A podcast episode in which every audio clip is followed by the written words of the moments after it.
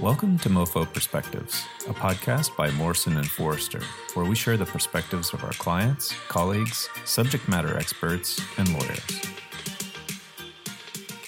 Welcome to Mo Forecast, a podcast series where experts from Morrison and Foerster make predictions about enforcement and policy trends in the Biden administration. Today we'll be discussing SEC regulation of public companies. I'm your host, James Koukios, co-head of MoFo's Securities Litigation, Enforcement, and White Collar Practice Group. I'm pleased to be speaking today with Dave Lynn. Dave is co-chair of MoFo's Corporate Finance and Capital Markets practice. Prior to joining the firm, Dave served as chief counsel of the SEC's Division of Corporation Finance. He is the expert on SEC regulation of public companies, no doubt. So, Dave, let's begin by talking about the SEC under Trump. What was the SEC's approach towards regulation of public companies during the last administration. James, thanks for having me today. And uh, during that last four years, I would say the SEC was focused on a, a few main goals. That was trying to improve access to capital uh, for companies uh, seeking to access the markets, as well as modernizing and streamlining the disclosure that public companies and companies that are seeking to go public have to provide and I think some people were very surprised by just how much was done in those areas over the past four years. Uh, you know, in deregulatory environments, uh, sometimes the approach might be to not really do anything. But here, you know, a good number of rulemakings uh, were considered and ultimately adopted uh, that continued along those themes. In many ways, those themes were a continuation of priorities that the Commission had been focusing on before the Trump administration, and particularly since things like uh, the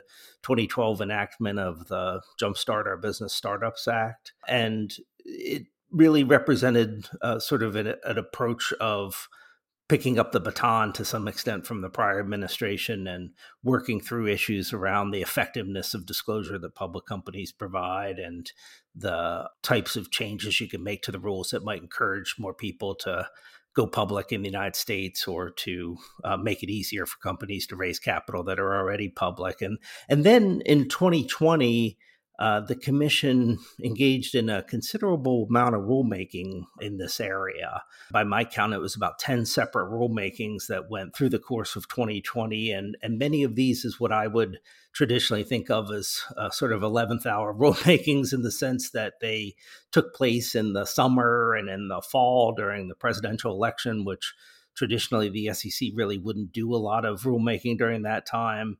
Uh, and some of it even took place after the presidential election. And uh, some of the notable rulemakings that the commission uh, undertook at this time was to change uh, the financial statement requirements for companies that are acquired by a public company, for companies that guarantee securities and things of that nature, changes to the definition of what's a smaller reporting company and what's an accelerated filer, and rules governing proxy advice that uh, organizations like ISS and Glass Lewis provide, and changes to the shareholder proposal rules that allow uh, shareholders to bring proposals at company annual meetings and the changes to a number of the disclosure obligations that companies have, including things like their risk factors and their description of business and their legal proceedings and their management's discussion analysis of results of operation and financial condition and a number of areas of financial disclosure. So that was really a significant number of rules that did get changed, and a number of them were changed with three to two votes. Uh, you know, where the Democrats were in the minority in those votes, and so uh, a number of those rulemakings, I think, are perhaps ripe for reconsideration now in the Biden administration.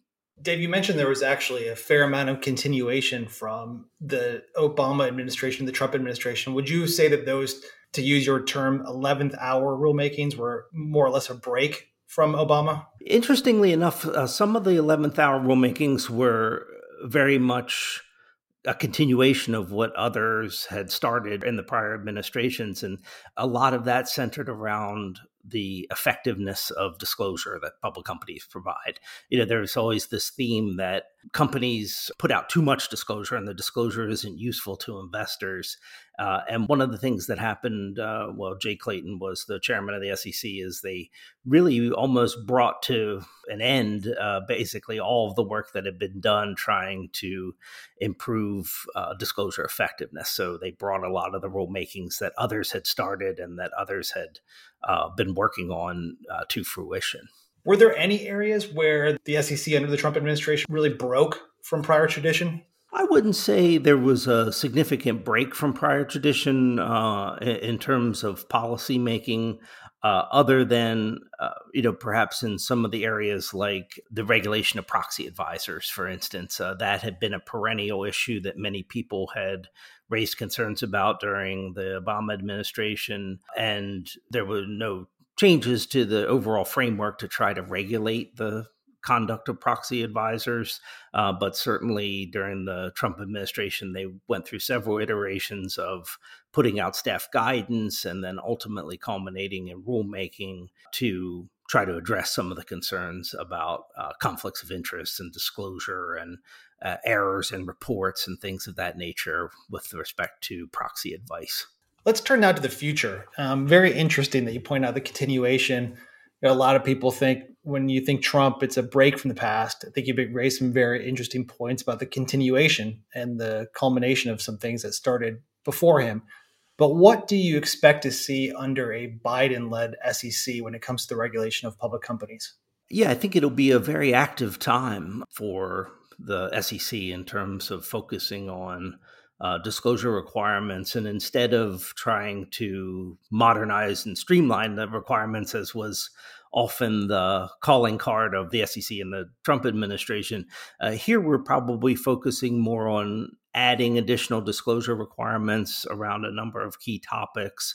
Uh, and reviewing overall sort of the adequacy of the disclosure system uh, for uh, some of these areas that I'm going to mention. Um, you know, I think uh, certainly uh, in the testimony that uh, Gary Gensler recently gave before the uh, Senate uh, committee in, in terms of his consideration of his nomination to be the chair of the SEC, he touched on, I think, what are the key areas that the SEC is going to be focused on, and that's around climate and environmental, social, and governance disclosure, as well as other types of disclosure areas like uh, disclosure around political spending and uh, you know beyond those topics a number of the other topics that have been suggested by people who are now uh, at the sec including john coates who is the uh, acting chair of the division of corporation finance. That would be you know sort of revisiting some of the approaches that have been taken with respect to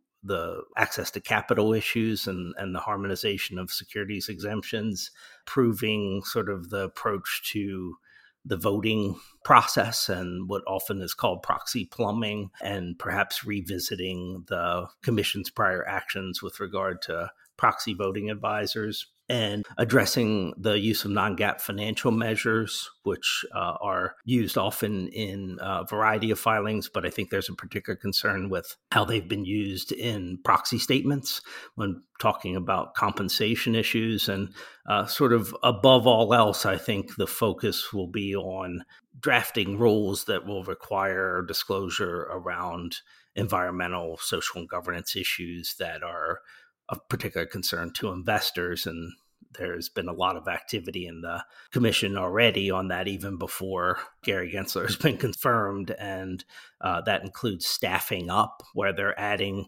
people that are specifically focused on ESG topics. That includes putting out statements that have gone out, which includes directing the Division of Corporation Finance to review uh, ESG disclosures that companies have already provided uh, to inform the process of determining what disclosures may need to be provided, and then launching an enforcement uh, task force that's essentially looking at problematic practices with regard to ESG disclosures. Very interesting. When we were talking about national security and one of the other Mo Forecast episodes, uh, Brandon Van Grack noted that climate was going to be also considered by the Biden administration as a national security interest. So it's in, interesting to see that uh, you raise that issue as well.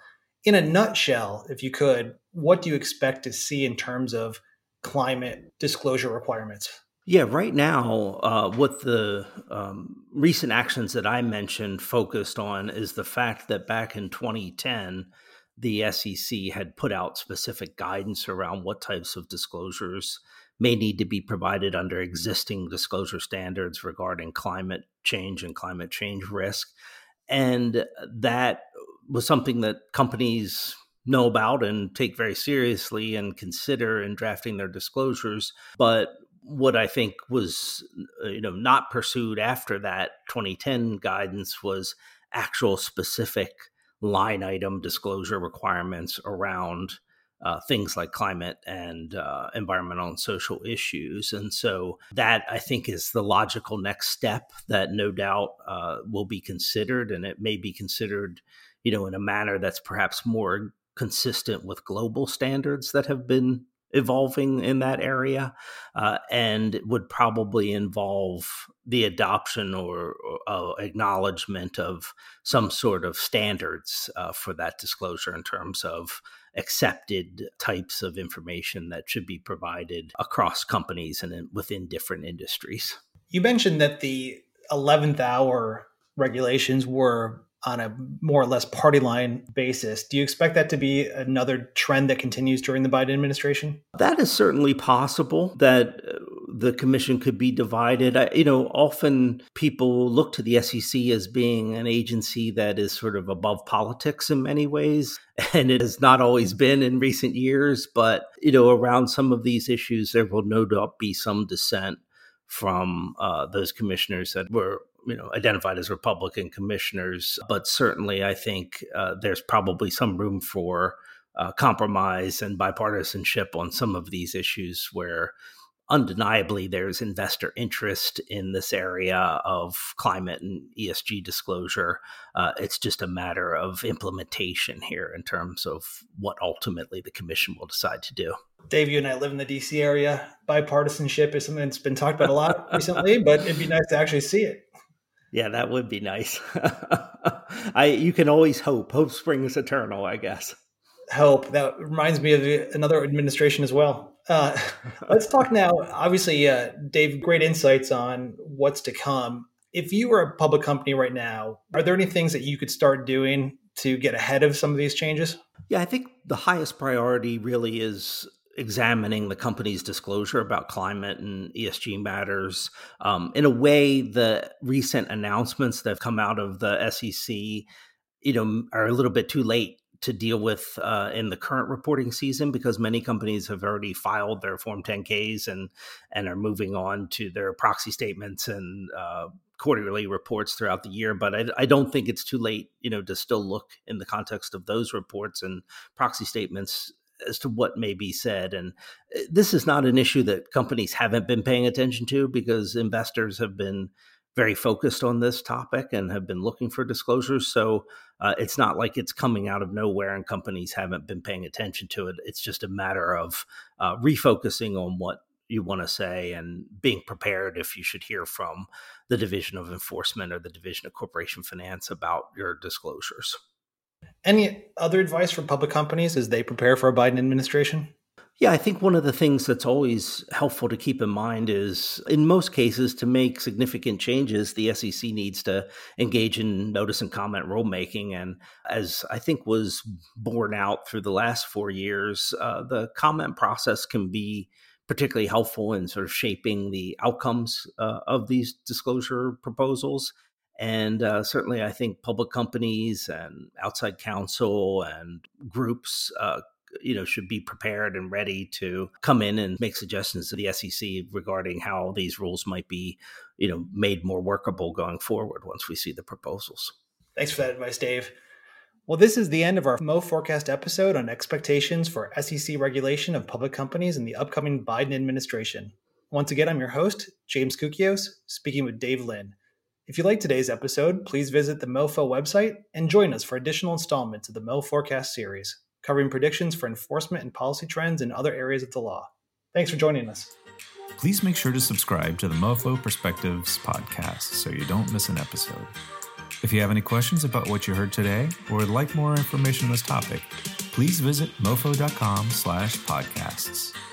Again, that's mofo, M-O-F-O dot com slash podcasts.